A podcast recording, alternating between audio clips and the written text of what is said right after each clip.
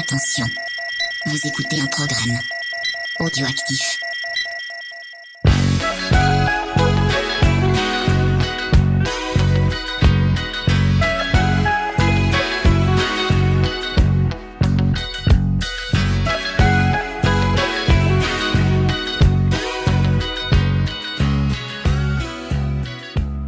Camarades Bourrinos, bienvenue pour ce nouvel épisode d'émotion sur canapé. Je dis bien sur canapé, non c'est et canapé qu'il faut que je dise, sinon Creepers me crie dessus car il fait les visuels de l'émission, je me trompe toujours entre les deux.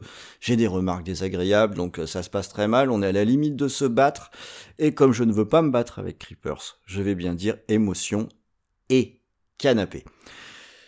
L'émission a démarré depuis peu, mais on a déjà pas mal de retours, des retours très positifs, donc évidemment ça me fait plaisir, et encore mieux que ça, j'ai eu beaucoup, beaucoup, beaucoup de demandes pour participer à, l'émission, euh, tant et si bien que je crois qu'on n'est pas très loin d'avoir déjà le casting de toute la première saison jusqu'au mois de juin.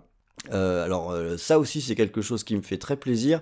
Ça montre que vous aimez bien le format, ça montre que vous avez envie de partager, et c'est exactement le but de cette émission, c'est de partager, c'est de regarder le cinéma en livrant un petit peu ce qu'il nous a apporté. C'est euh, l'amour du cinéma, c'est beau, c'est euh, universel. En fait, c'est une émission euh, de l'amour qu'on partage à chaque fois avec un auditeur qui va venir nous raconter une scène qui est chère à son cœur. Et pour ce nouvel épisode, c'est Ours Martin qui est avec nous. Comment vas-tu, ours? Je peux t'appeler ours? Oui, c'est très bien, appelle-moi ours. un surnom que tous mes amis m'ont donné, alors moi je l'ai gardé. Ça va, on te reconnaîtra si on dit ours. Et c'est ça. Allez, ok, c'est parti pour l'ours. Après tout, euh, pourquoi pas? Alors, est-ce que tu es prêt? Parce que la dernière émission, euh, c'était euh, Major Nick qui était avec nous et il a fait fort. Hein, faut que t'assures. Hein. Ah, il a fait très très fort. J'ai vraiment beaucoup aimé, mais pour les bourrinos, je relève le défi. Ok, tu te sens prêt. On m'a écoute, c'est absolument parfait. Alors, pour ce nouvel épisode, c'est euh, moi qui vais euh, commencer par euh, vous raconter une, scène. Et j'ai entendu dire, comme ça, que sur VHS et Canapé, c'était le mois de l'horreur. ce mois-ci, parce que c'est Halloween, hein. on fait vraiment dans l'originalité. Hein. Halloween, mois de l'horreur. Mais comme on aime bien l'horreur, on va surtout pas se priver. Alors, je me suis demandé de quoi j'allais parler. Ben, on va être raccord et je mets les pieds dans le plat, puisque c'est de Halloween que je vais parler. Bah, tant qu'à faire. Le classique, tu le connais, ours? Ah, Je le connais, oui. J'aime beaucoup le cinéma d'horreur en général, donc forcément, Michael Myers, euh, c'est incontournable. Donc euh, je suis tombé juste, euh, ça va. En même temps, si tu m'avais dit je ne connais pas ou j'aime pas, peut-être qu'on aurait arrêté l'enregistrement. Ah non, mais j'aurais été bien mal de le dire, parce qu'en plus, vous en avez beaucoup parlé déjà dans, sur VHS, donc... C'est vrai. On en a déjà pas mal parlé, ouais, du Carpenter, on en parle régulièrement, alors on nous a déjà réclamé, faites une émission Carpenter, mais bon, il y a déjà tellement de choses qui ont été faites sur Carpenter, est-ce qu'on pourrait apporter quelque chose? On n'est pas sûr. Donc on préfère faire des sujets plus obscurs, comme ça au moins on est sûr d'être seul à les faire, quoi. Quelle stratégie. Alors Halloween, donc pour les 2-3 qui ne connaissent pas, on parle d'un film qui est sorti en 78, John Carpenter ça vous dit forcément quelque chose, et c'est un film qui est absolument euh, fondateur pour euh, tout le style euh, slasher, donc on en a beaucoup parlé dans notre émission sur les slashers évidemment, et qui a clairement marqué de, de son empreinte, j'ose le dire, l'histoire du cinéma, et euh, si on veut venir me contrarier, on peut, mais il faut de bons arguments. Alors, l'histoire que je vais vous raconter, il s'avère que je pense que je l'ai déjà un peu racontée lors d'une émission, peut-être celle sur les slashers. Alors, on va dire oui, il se répète, tout ça. Bon, déjà, je suis vieux, donc j'ai le droit. Et puis ensuite, non, je vais raconter quand même quelque chose d'un petit peu différent euh, euh, autour de ça. Alors, mon histoire, elle va se passer en 1988. J'ai eu un petit peu de mal à retrouver la date, mais c'est à ce moment-là, donc euh, dix ans après la sortie du film. Et euh, à cette époque-là, en fait, je vivais à Rennes, et pendant toute une période, ma mère a dû partir à Paris pour aller bosser. Et on s'est retrouvés, euh, mon frère et moi, on restait à Rennes, on allait à l'école, et on passait la semaine en garde chez notre nounou, hein, Matata, à qui je dédie cette émission, qui nous a quittés l'année passée. Euh, j'avais une, euh, une quinzaine d'années, et cette dame, euh, très respectable, elle avait un petit péché mignon, elle aimait bien les films d'horreur. Et il se trouve qu'à cette époque, bah, il y en avait pas mal qui passaient à la télévision. Alors, il y avait déjà une émission dédiée qui s'appelait Les Accords du Diable, hein, pour les vieux, ça vous dira peut-être quelque chose. C'était présenté par une espèce de Elvira française, Sangria, se passait sur la 5. alors, je sais pas si c'est dans le cadre de ce programme que j'ai vu Halloween, mais bon, c'est très possible. Et j'avais un, petit accord secret avec ma chère Tata, c'est que quand il y avait un film d'horreur qui passait, bah, on faisait déjà un petit peu comme si euh, j'avais l'âge, on regardait regardait pas trop les, restrictions. Et puis surtout, on faisait un peu comme si j'avais le droit de me coucher tard et qu'il n'y avait pas école le lendemain. Évidemment, ma mère n'était pas au courant, on faisait comme si de rien n'était, mais on se retrouvait euh, tous les deux euh, à regarder des films d'horreur finalement bien déviants parce qu'on n'hésitait pas à passer des tas de choses en prime time à l'époque. Et euh, voilà, on frissonnait, euh, je l'entendais balancer des euh, oh, il s'exagère, des trucs comme ça. comme par exemple, j'ai un souvenir ému de la fin de Sleepaway Camp, où là, la dame très respectable a été un petit peu choquée par la fin, en me jetant un petit coup d'œil. mais bon, voilà, c'était d'excellents moments et d'excellents souvenirs. Et puis, ce jour-là, justement, c'est Halloween qui a été diffusé, le film Halloween. Je ne savais pas du tout ce que c'était à l'époque, euh, mais il y avait un tueur masqué, il y avait un couteau, donc bon, bah, pour moi ça faisait le job, hein, donc ça me semblait très très bien, et j'avais le droit de le regarder avec elle. Alors quand le film a démarré, euh, tout de suite ça m'a captivé à la première image, hein, euh, même subjugué je dirais, et j'ai tout de suite pigé que ça allait pas tout à fait être comme d'habitude avec ce film-là. Alors le, souvent quand on regardait des films d'horreur, il y a des moments où on ricanait un petit peu, bah pas dans celui-là. Euh, j'étais vraiment euh, complètement dans le film à 100%. Euh, je vivais les scènes avec Laurie Strode. Et puis il y a eu cette scène que je vais détailler et qui a, j'ose le dire, tout changé pour moi. Donc c'est la scène où Laurie est en train de se battre avec Michael Myers, donc tard dans le film, elle a engagé un combat que tous ceux qui ont vu le film connaissent, hein, qui a été euh, très très compliqué, et ils s'en mettent plein la tronche, et euh, l'autre euh, increvable n'arrête pas de revenir. Et enfin, arrive un moment où Laurie pense en avoir fini avec lui, elle lui plante dans le cou une tringle à rideau, si je dis pas de bêtises, et Michael Myers s'écroule derrière le canapé, et Laurie enfin relâche la pression, elle s'assoit, ça y est, elle s'en est sortie. Et à ce moment-là, on a Michael Myers qui se relève sans un bruit. Elle, elle ne le voit pas. Nous, on le voit. Et là, je me suis fait avoir. Je suis sur mon canapé à regarder le film et je m'entends, je ne me retiens pas, je m'entends lui dire Mais bon sang, mais retourne-toi.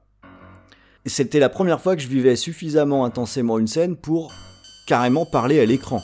Et là, j'arrivais vraiment plus à tenir en place tellement j'étais avec, euh, avec le personnage. Ah voilà, c'est cette scène qui m'a marqué, mais c'est pas à ce moment-là qu'elle m'a marqué, c'est un petit peu plus tard.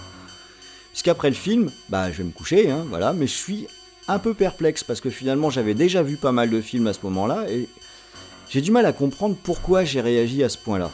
Alors, euh, au lieu de dormir, bah, je réfléchis à la question. Je me dis, mais pourquoi est-ce que en voyant ce film, j'ai été à ce point embarqué? En y réfléchissant, je réalise qu'en fait, si ça a eu cet effet, c'est parce que contrairement à d'habitude, le méchant et la victime étaient dans le même plan.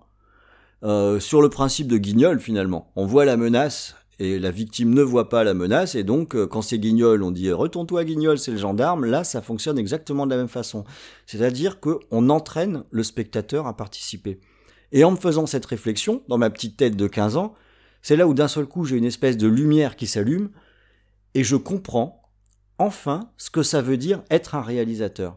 Je comprends que si j'ai eu ce ressenti devant cet écran, c'est absolument pas du hasard, c'est que la caméra elle est pas mise n'importe comment, c'est que les choix qui sont faits dans ce qu'on représente sont réfléchis, que tout ça ça a un sens et ça a été ma deuxième révélation de la nuit après avoir compris le principe. Mais bon sang, c'est ça la réalisation. Et là, euh, c'est un de ces moments où tu as l'impression euh, que t'es devenu plus intelligent, quoi. T'as trouvé un truc tout seul que tout le monde sait, mais t'es devenu plus intelligent parce que je l'ai compris à ce moment-là.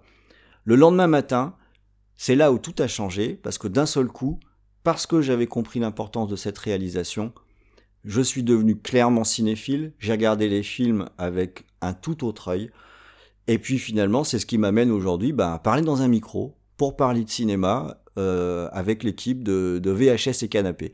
Voilà pourquoi cette scène elle est si importante pour moi, alors que c'est finalement juste Michael Myers qui se redresse. Parce que c'est finalement là où pour moi ça a basculé, où je suis passé de spectateur à cinéphile. Est-ce que tu vois ce que je veux dire, euh, mon ami l'ours? Euh, alors, je, vois assez bien ce que tu veux dire. Euh, je dois t'avouer que cette scène, euh, bah, elle m'a fait de l'effet aussi.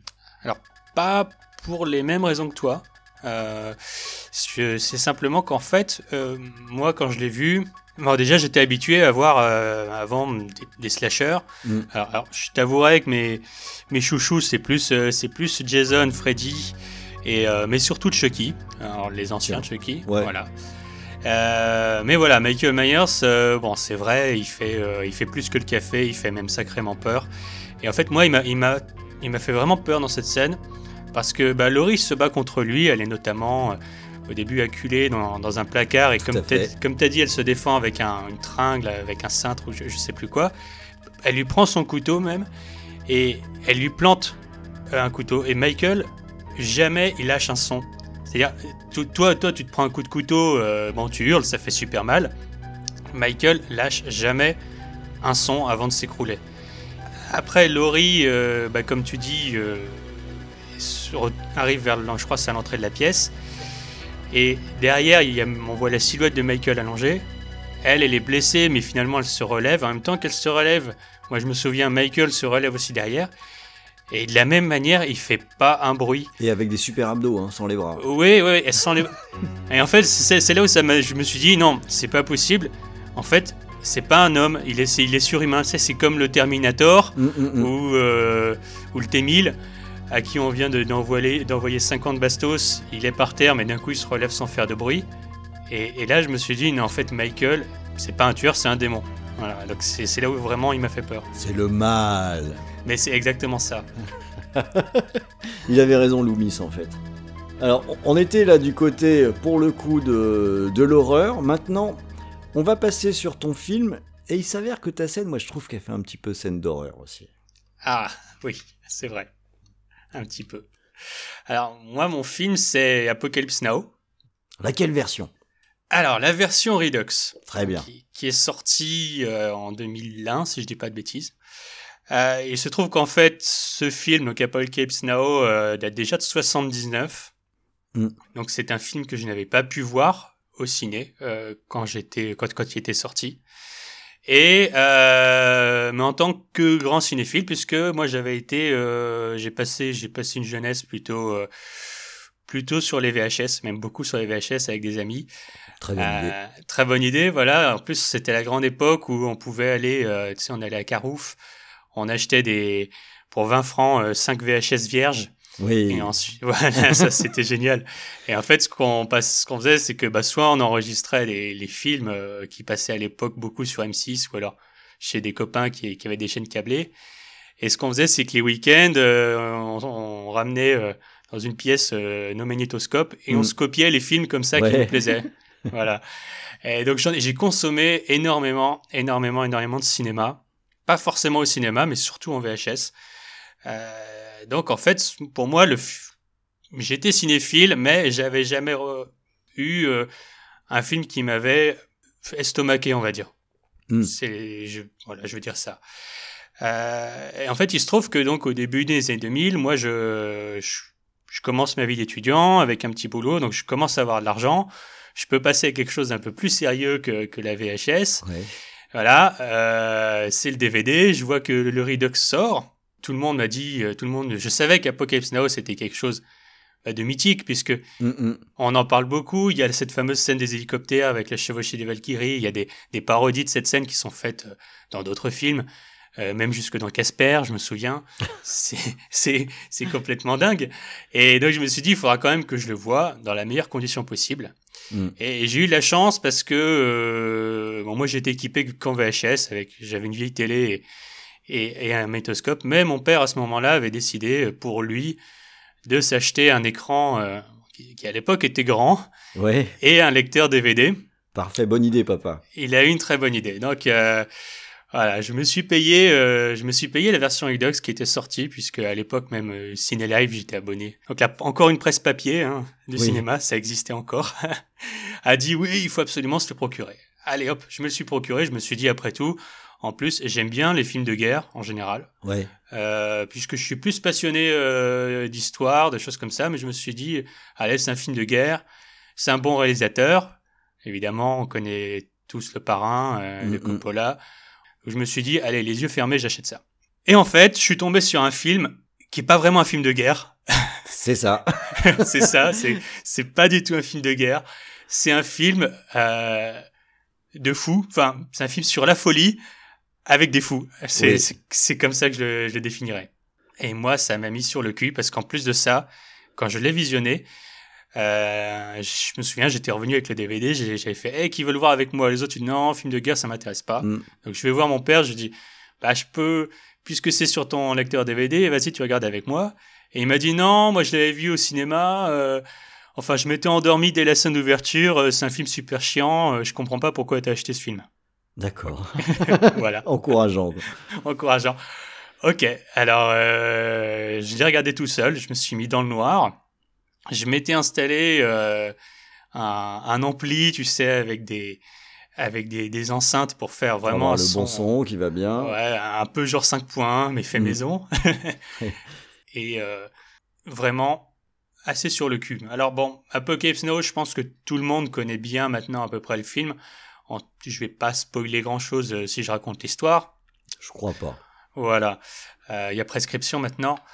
On suit les aventures d'un d'un capitaine, donc joué par Martin Sheen, capitaine Willard. Je crois bien que c'est capitaine à son grade, qui est en fait un, un type des forces spéciales au Vietnam pendant la guerre, mais l'année n'est pas précisée parce que finalement la la, pa- la période dans laquelle ça se passe n'est pas importante. On sait que la guerre a commencé depuis longtemps, mais, mais on ne sait pas quand c'est. Et on lui dit que euh, il va avoir une mission euh, très particulière, c'est euh, d'aller stopper le commandement d'un ancien officier devenu renégat, donc le colonel Kurtz, qui a déserté l'armée américaine et est devenu un renégat. Euh, en fait constitué une, une armée privée est parti du Vietnam, se trouve au Cambodge et euh, est également coupable de plusieurs crimes de guerre. L'armée demande donc à Willard d'aller, de remonter la rivière. C'est une mission secrète de remonter la rivière dans un petit bateau avec une petite section et en fait d'aller euh, bah, d'aller fumer courte, tout simplement. Ouais, ouais, c'est ça. Voilà, donc ça c'est le pitch, euh, le pitch de départ qui est en fait euh, extrêmement simple, voilà, et qui m'a fait un peu penser même à ce que pourrait être un, un jeu vidéo. hein. Euh, on te donne une mission, tu dois aller tuer le, tu dois aller tuer le big boss. Et en fait, le film n'est pas tellement sur cette mission, mais le film est plutôt sur, je dirais, la, la psyché des, de tous les soldats que Willard va rencontrer. Alors déjà les soldats de, de son bateau, et aussi à chaque fois que ce bateau, en remontant le fleuve pour aller jusqu'au Cambodge, à chaque fois que ce petit bateau va faire une halte, il va rencontrer des personnes qui sont euh, de plus en plus perdues, de plus en plus, euh, de plus en plus barjots. Mm. Alors, on a tous évidemment euh, en tête la, le, le- je crois que c'est Kilgore joué par Robert Duval, qui doit les escorter au début et qui dit non non moi je vais vous je vais vous escorter sur le fleuve mais je vais choisir les plages qui m'intéressent parce que ce sont les plus belles plages où on fait du surf Faire du surf. ouais. voilà. Sauf qu'en fait, c'est les endroits les plus dangereux. Et lui, il dit Je m'en fous, je préfère euh, bombarder tout un village et faire plein de morts euh, pour faire du surf. Voilà. C'est c'est là qu'il y a eu la, la fameuse, euh, les fameuses paroles J'aime sentir l'odeur du napalm le matin. Ouais. Voilà. Alors, alors, là, déjà, on se dit Bon, c'est un mec très barré. Euh, je comprends pas comment Kurtz peut être plus barré que lui. C'est- C'est vrai que ça inquiète. ça inquiète beaucoup, ouais, ouais. Et en fait, petit à petit, il remonte, euh, il remonte le fleuve, et le, le bateau semble être un petit peu le, un îlot de, de lucidité et de paix au milieu de, au milieu de la folie. Et petit à petit, au fur et à mesure que le film avance, le, le Vietnam est présenté par Coppola avec euh, des couleurs qui deviennent quasi, je dirais quasi surnaturelles, Mm. accompagnées d'une, euh, accompagnées d'une musique. Alors il y a quelques standards du rock de l'époque, mais, Ouais. mais la musique quand même du film devient avec des tonalités euh, électroniques, des riffs de guitare ultra saturés. Euh, C'est Et- très, curieux parce qu'on a une, une musique qui, est, qui mélange les standards, il y en a beaucoup quand même, Mhm. avec euh, une partition originale qui, elle, est beaucoup plus abstraite. Sur, euh, à, à l'écoute, c'est même assez étrange, il y a finalement peu de thèmes. Oui. euh, dans- C'est plus des, des- des ambiances euh, sonores. C'est ça. Alors, c'est cette ambiance, et en plus cette ambiance qui est... Euh, qui est on rajoute beaucoup, bah, parce que Willard lit les rapports qu'il a sur Kurtz, pour, avoir, pour être plus efficace justement dans sa mission. Et on nous décrit un personnage, c'est quasi un demi-dieu. Hein. Mm. C'est le militaire parfait, euh, mais qui inexplicablement a décidé de, voilà, de tourner sa veste et de, devenir complètement dingue. Au, bout d'un moment, alors la, je veux dire, la, bonne fortune de l'équipage du bateau tourne un peu. Au final, ils arrivent quand même au campement de, de Kurtz. Et euh, bah, c'est là que c'est là que la scène dont je voulais parler euh, prend place, puisque ce campement en fait Kurtz a décidé de s'installer dans un dans un vieux temple dans la jungle, entouré par une armée de, soldats renégats et, d'indigènes qui le considèrent comme un dieu. Donc déjà, ça fait assez, ça fait assez secte, ça fait assez, ça fait assez dingue. Mm. Et ce camp est en plus plein de, cadavres qui pendus, de, de, gens dans des cages, euh, des gens tout simplement qui ont regardé de, travers courtes. Donc on, se dit que la personne est quand même déjà assez folle. Et quand on le voit pour la première fois, donc il est joué par Marlon Brando, là à ce moment-là, Willard est emmené, euh, est emmené attaché face à lui et les couleurs du film changent complètement. Je trouve que le ton du film déjà change complètement aussi. Les contrastes deviennent hyper accentués. Euh, on a des couleurs noires et, orangées. On est clairement en enfer. Un hein. Coppola nous dit, ben ça y est, maintenant c'est fini. Mm. C'est plus c'est plus la guerre, c'est plus. On est on est en enfer. Et moi, alors déjà j'avais j'ai reçu un coup de poing pendant tout le film où je m'étais dit, mais petit à petit toutes les toutes les barrières morales des, des gens tombent. Euh, ça devient assez fou. J'étais complètement pris dans l'histoire. Et là, on en est au final où euh, bah, Willard a quand même été euh, laissé sous bonne garde, mais libre d'aller dans le camp. Et il prend la décision de se dire euh, je vais tuer, je vais tuer Kurt, et je vais le faire moi-même, parce que finalement, cet homme est devenu fou. Il est devenu fou à cause de la guerre, il est devenu fou à cause de ce qu'on lui a demandé de faire. Et, euh, il mérite au moins de partir de la main d'un soldat et non pas que j'allume ma radio et que je demande le bombardement. Et ça, c'est le tout début de ma scène, c'est que euh, Willard a pu retourner sur son, petit bateau. Il a la radio qui lui permet de, de faire un appel pour bombarder, mais il le fait pas. Et il dit je vais je vais aller tuer courte euh, parce que même lui il le veut je sais qu'il est là-haut dans le temple euh, et qu'il m'attend. Et donc là, Willard, il plonge dans l'eau, un petit peu comme un crocodile se laisserait tomber dans l'eau. D'ailleurs, Willard est presque nu, hein, il, est, il, torse nu. Et on le voit juste après. Donc là, par contre, il fait nuit. Euh, il ressort de cette eau. Euh, c'est un plan ultra iconique. Il ressort de cette eau avec la, tête toute peinturlurée en, en, peinture de camouflage. Euh, il fait très sombre avec ses yeux qui ressortent vraiment au milieu de ses peintures. C'est plus un humain, il est devenu une bête, comme, euh, comme un crocodile à l'affût.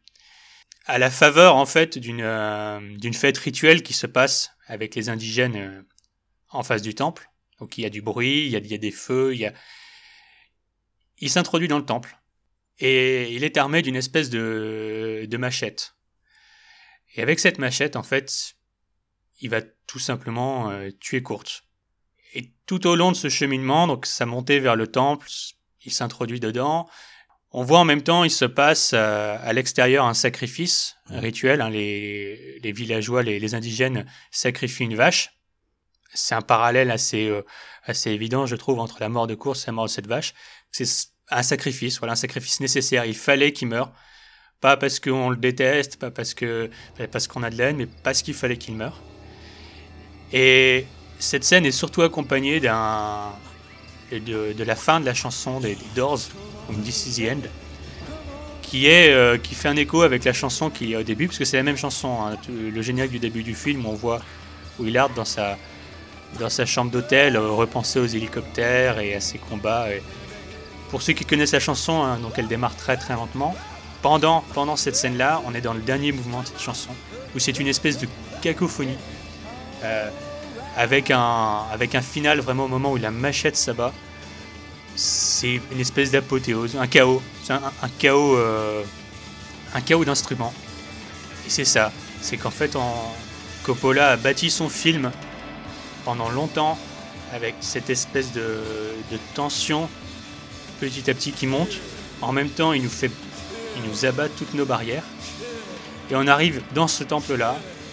C'est comme si on était à côté de, Willard. On avait nous aussi, je pense, une espèce de machette dans la main. On peut tout ressentir. On ressent à la fois la, la folie des personnages. On ressent aussi l'atmosphère ambiante, la, la moiteur de la jungle. Il fait chaud, l'air est limite putride, on peut, on peut presque le toucher. Et, euh, et on a Marlon Brando en face de nous. On est terrifié par lui et on sait qu'il doit mourir. Voilà. C'est ça. Moi, c'est ça. Et j'étais, en fait, j'étais devant la télé. J'avais la bouche ouverte. Et jusqu'au bout, je me suis dit, il y a quelque chose qui va se passer. Un, un être quasi surhumain ne peut pas se laisser tuer comme ça. Et en fait, j'avais très peur pour, pour Willard. Voilà. et je pense que j'ai même encore eu plus peur pour lui, c'est quand il ressort du temple, après avoir tué donc Kurtz. Et là, tout le monde qui se, tout le monde qui se prosterne devant lui. J'ai eu peur qu'en fait il devienne Kurtz. Mm. Voilà. Mais, mais il finit par repartir. Et là, euh, il est sur son bateau. Et le film se finit tout simplement comme ça, avec juste en écho la voix de Kurtz qui répète, euh, qui répète l'horreur, l'horreur. Et vraiment, on parlait tout à l'heure aussi de musique, où il n'y avait pas de thème. Et je crois que c'est un des seuls films où je suis resté pendant le générique de fin, où en plus il n'y avait pas de thème. Il y avait simplement cette ambiance avec des, sonorités à la fois métalliques, euh, également euh, très distordues de guitare. Euh, et c'est ultra, c'est ultra, ultra inquiétant. C'est-à-dire, le, le, film vient à peine de nous laisser, on est, on est encore, euh, on reprend encore notre souffle. Et derrière, il y a le générique qui, qui en remet une couche et qui te, qui te dit non, t'es, t'es toujours dans la, t'es toujours dans la folie furieuse. Et, et, du coup, t'étais dans quel état à la fin du film? Est-ce que t'étais bien? Est-ce que t'étais plutôt Non, euh, j'étais très mal. J'y ai pensé très longtemps et en fait, je me suis rendu compte aussi de euh, l'ennemi Enfin, dans ce film, si on devait définir un ennemi, je pense que ce serait la guerre en elle-même. Euh, ce qu'elle fait aux gens, ce qu'elle leur, euh, ce qu'elle provoque chez eux, ce qu'elle leur fait faire.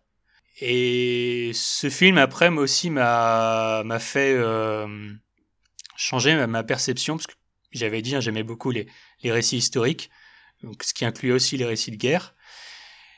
Et j'ai commencé à m'intéresser beaucoup aux, aux, récits de, aux récits de soldats, et notamment les récits de post-traumatiques, des mmh. choses comme ça, pour, pour voir quelle était la, finalement la psychologie des, des gens qui avaient vécu des épreuves euh, terribles.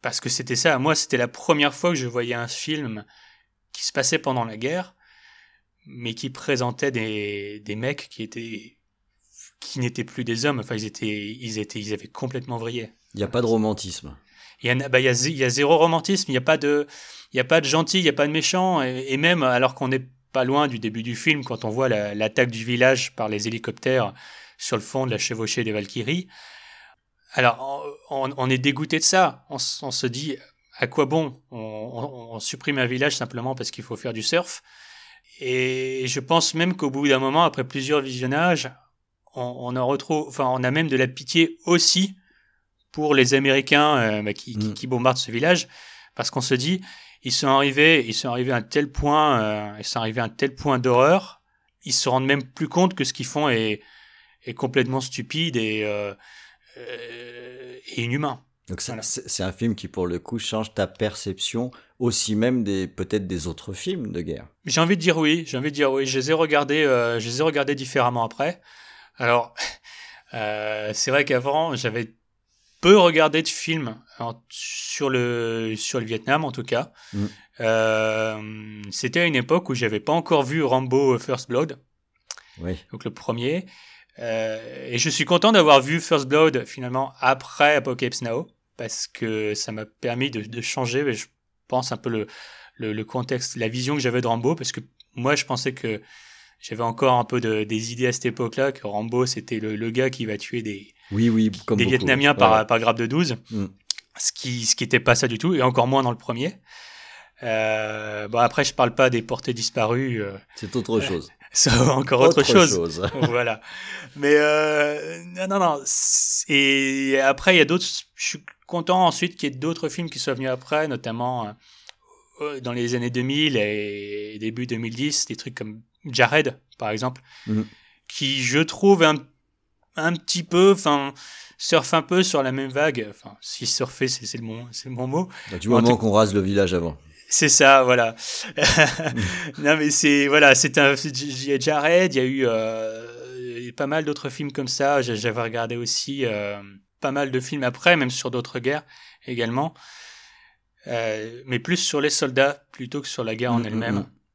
Ouais, donc en fait, là, là ce film, il t'a fait changer ton point de vue pour plus t'intéresser aux humains qui étaient dans la guerre, plus que l'événement en lui-même. Voilà, et même, et même, je veux dire un peu plus que ça, c'est que euh, y a beaucoup de, beaucoup de récits, alors que ce qui était soit en film, soit qui était en, en livre, de, de soldats, mais après la guerre. Voilà, de comment Ouais, ils sont, comment ils sont sortis de ça, comment ils sont venus, et même à m'intéresser aussi au, au, au niveau médical. Hein. J'ai consulté des rapports euh, de psychiatres. Ah, t'es pointu, toi. Ah non, mais parce qu'en fait, ça m'a quand, quand je dis Ça t'a quand même film- vraiment marqué, quoi. le film m'a ultra, ultra, ultra marqué. Et, euh, et il m'a tellement marqué, c'est que j- quand j'avais vu des histoires, euh, l'histoire d'un mec qui s'était mis à.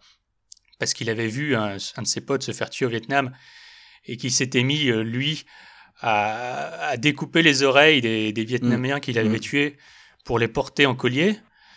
Euh, alors bon, au bout d'un moment, sa hiérarchie a vu qu'il avait complètement vrillé et, et ça, ils l'ont arrêté. Mais enfin, c'est ça qui est assez dingue. Et quand on voit que ce personnage, c'était un type à peu près normal qui avait suivi. euh, Enfin, et, et en fait, j'étais encore assez jeune, hein, donc je sortais du, du bahut, j'étais, ado, et je me suis dit en fait, les gars qui sont dans ce film, enfin, les militaires qui sont représentés dans ce film, Mm. bah, c'était finalement à peu près moi. C'était des gamins qui avaient 20 ans à cette époque-là, euh, qui connaissaient pas grand-chose de la vie, et qu'on a jeté dans, dans, dans un enfer. Mm, Il y a mm, absolu, il n'y a pas d'autre mot. Pour en plus faire une guerre qu'ils ne comprenaient pas. Euh, donc moi, ça m'a, ça m'a, ça m'a sidéré. Voilà. Ouais. Ouais, je, je comprends, hein, c'est un film qui est effectivement extrêmement marquant, sa légende est méritée. Euh, Mhm. Ça présente vraiment euh, des, des choses, et je crois que tu as bien souligné un point, c'est que c'est plus quelque chose qui parle de la folie, plus que d'autres choses. Alors il y a quelque chose justement par rapport à ça. Juste un dernier truc point que j'aimerais souligner, c'est qu'on parlait de la musique et je pense que les éclairages font énormément aussi, notamment dans cette dernière scène. Bah, ils, ils- ils vont jusqu'à l'abstraction dans la dernière scène. Exactement, quand il, quand il s'en va, euh, quand il s'en va du camp, il y a des lumières bah, qui n'existent pas dans la jungle. Là, il y a, on voit- il y a des- spots qui éclairent en, qui éclairent en contre-jour derrière, euh, des fumigènes rouges. Ça donne une ambiance d'enfer, Mm. de fin du monde véritablement. Alors qu'on sait que la nuit dans la jungle, bah, il n'y a pas de lumière. Voilà, Oui, non, on se prend plutôt le premier arbre qui, qui passe normalement. hein. C'est ça, c'est ça. mais, Ouais. euh, mais, mais on le met. bah, je crois que tu avais parlé de Suspiria ou quelque chose comme ça. Oui, Voilà. Et c'est un petit peu ça. C'est quelque on a chose. des éclairages très saturés aussi qui on sait, que ça ouais. ouais. on sait que ça n'existe pas, mais c'est là, et en fait, on en fait complètement abstraction parce que ça fait l'ambiance. Ouais, parce que ça fonctionne. C'est, et c'est intéressant parce que sur cette scène que tu décris, en particulier cette scène, hein, au-delà de la descente aux enfers, et j'ai vraiment eu l'impression de voir une, euh, une scène sortie d'un film d'horreur. Pas, Mhm. pas d'un film de guerre. euh, Les, que ce soit dans les ambiances, dans le, le sacrifice de la vache qui est euh, très littéral sur l'écran. Ouais. Euh, euh, ouais, c'est un petit peu, c'est un petit peu hardcore. Et t'as souligné un autre point qui m'avait marqué, mais ça pendant presque tout le film, c'est le côté inéluctable de ce qui va se passer. Et c'est là où c'est assez étonnant parce que le climax que tu as décrit, qui est la toute fin du film, n'est n'est pas une scène d'action. Ah non, pas du ou- tout. Ni, ni même de, de confrontation parlée où euh, il y a très peu de mots qui sont prononcés. Et c'est presque. euh, en termes d'action, c'est plutôt calme comme, euh, comme, comme climax. C'est plus l'ambiance et le paroxysme de ce qu'on a vu avant qui fait que ça fonctionne. C'est assez culotté comme, euh, comme choix. Euh, C'est sûr après que bon, c'est quelque chose de très différent par rapport à, à ce que moi j'ai vu de Coppola, enfin dans ses autres films. Et euh, très différent aussi des autres films en général. Mm. C'est assez fou que qu'une scène comme ça, enfin je me dirais même une séquence, parce que finalement dès que dès qu'on est présenté à, à Brando, on est euh, on a le souffle coupé. Parce Oui. qu'on a, je pense, on a, on a, on a peur de lui. Mm. Ah, il, Il est- impose incroyablement. C'est ouais, c'est voilà. une espèce de folie euh, personnifiée, mais suffisamment convaincante pour avoir entraîné d'autres hommes. C'est euh, assez particulier. je, ouais. je pense que c'est ça qui est, c'est ça qui est assez terrible, c'est que c'est un, un personnage justement qui est, qui est fou. Et finalement, un fou fait encore plus peur qu'un qu'un bah, parrain de la mafia Mm, ou mm, quelqu'un mm. qui va arriver qui va dire ouais je suis le grand méchant euh, parce que parce que j'ai des intérêts financiers ou parce que je veux tuer le gentil je sais pas là on, on sait pas ce qu'il veut faire on Par- sait pas ce qu'il veut faire on sait pas ce qu'il hein. fait oui Ça, ça me permet de replacer euh, le, le fameux euh, Universal Soldier euh, 4 dont on parle de temps en temps, oui où- dont, dont- dont la fin est un peu une repompe de Apocalypse Now. Ouais. Aussi étrange que ça puisse paraître. Hein, mais il est euh, je- il est sous côté il est Oui, sous côté exact. cet Universal C'est pour ça que j'aime bien le replacer dès que, dès que je peux. Bah écoute, euh, mon ami l'ours, mon ami Ouais. l'ours Martin, merci pour cette, euh, cette jolie scène. Normalement, ça doit donner envie de se replonger dedans. euh, si, si on n'a pas vu le film depuis longtemps. Et j'ai envie de dire que même si c'est la fin qui a été racontée, si quand vous avez écouté cette émission, vous n'avez pas vu Apocalypse Now, c'est pas grave. Ça ne gâchera pas le plaisir de voir le film. En plus, je crois qu'il ressort en 4K euh, Ouais. sous peu, ou peut-être que ce sera déjà fait au moment où, où on parlera. Alors c'est Euh, une version qui est euh, c'est une version Final Cut qui sort en 4K qui est amputée de 11 minutes par rapport à la Redux. Donc il y a quelques scènes qui sont qui changent un petit peu notamment dans la plantation française. Mm. Mais ça vaut le coup quand même. hein. Ouais, voilà. Si, si, euh, si vous ne connaissez pas ce, ce film, ça vaut vraiment la peine de, de s'y arrêter. On galvaude parfois le, la terminologie de, de chef-d'œuvre, mais je crois que là, ça, ça va, ça le fait. C'est euh, c'est un film important. On ressent même la je pense la douleur des gens qui ont fait le film parce qu'on voit que les conditions ça se voit à l'écran que les conditions ont été dantesques. Et donc en fait là, je pense que même déjà rien que rien que pour le la on va dire le tour de force technique d'avoir réussi à faire ce film, c'est c'est déjà quelque chose de grand. Bon, tu nous l'as bien vendu. Mm. Euh, merci beaucoup, l'ours, pour euh, ton expérience avec, euh, avec ce film si particulier. Tu m'as l'air d'être encore assez équilibré, donc, euh, donc, donc ça va, tu t'en es sorti quand même, t'en es Je sorti suis soigné, indemne. ouais. Voilà, ouais, c'est ça. Tu tu te- tu t'es soigné en lisant euh, des rapports médicaux d'anciens soldats. Alors vous en tirez les conclusions que vous voulez. Hein. Moi, je, moi, j'irai pas, j'irai pas jusque là. Mais enfin, on voit quand même comment finalement un film ça peut impacter, hein, quand même. Hein. Oui, oui, beaucoup. c'est vrai, c'est vrai. Eh Mais bon, euh, il y a toujours Commando derrière. Ouais, il y a toujours commando pour se rattraper. Voilà, quand il y a un petit coup de mou, un petit coup de commando, hop, là tout de suite, ça va tout de suite beaucoup mieux. hein. Ça, ça fonctionne à chaque fois. Moi, ce que je te propose, c'est que pour se quitter, alors je sais pas encore laquelle je vais passer. Peut-être, euh, peut-être euh, le- la musique la plus connue des Doors. Là, elle passe bien quand même pour terminer. Puis elle est un peu emblématique du film. On va, se. On va se quitter avec ça. On va aller avec les Doors jusqu'à la prochaine émi- émission. Merci beaucoup, l'ours Martin, pour ta participation. Et euh, je vous dis tous à bientôt. Allez, à bientôt les Bourrinos. Salut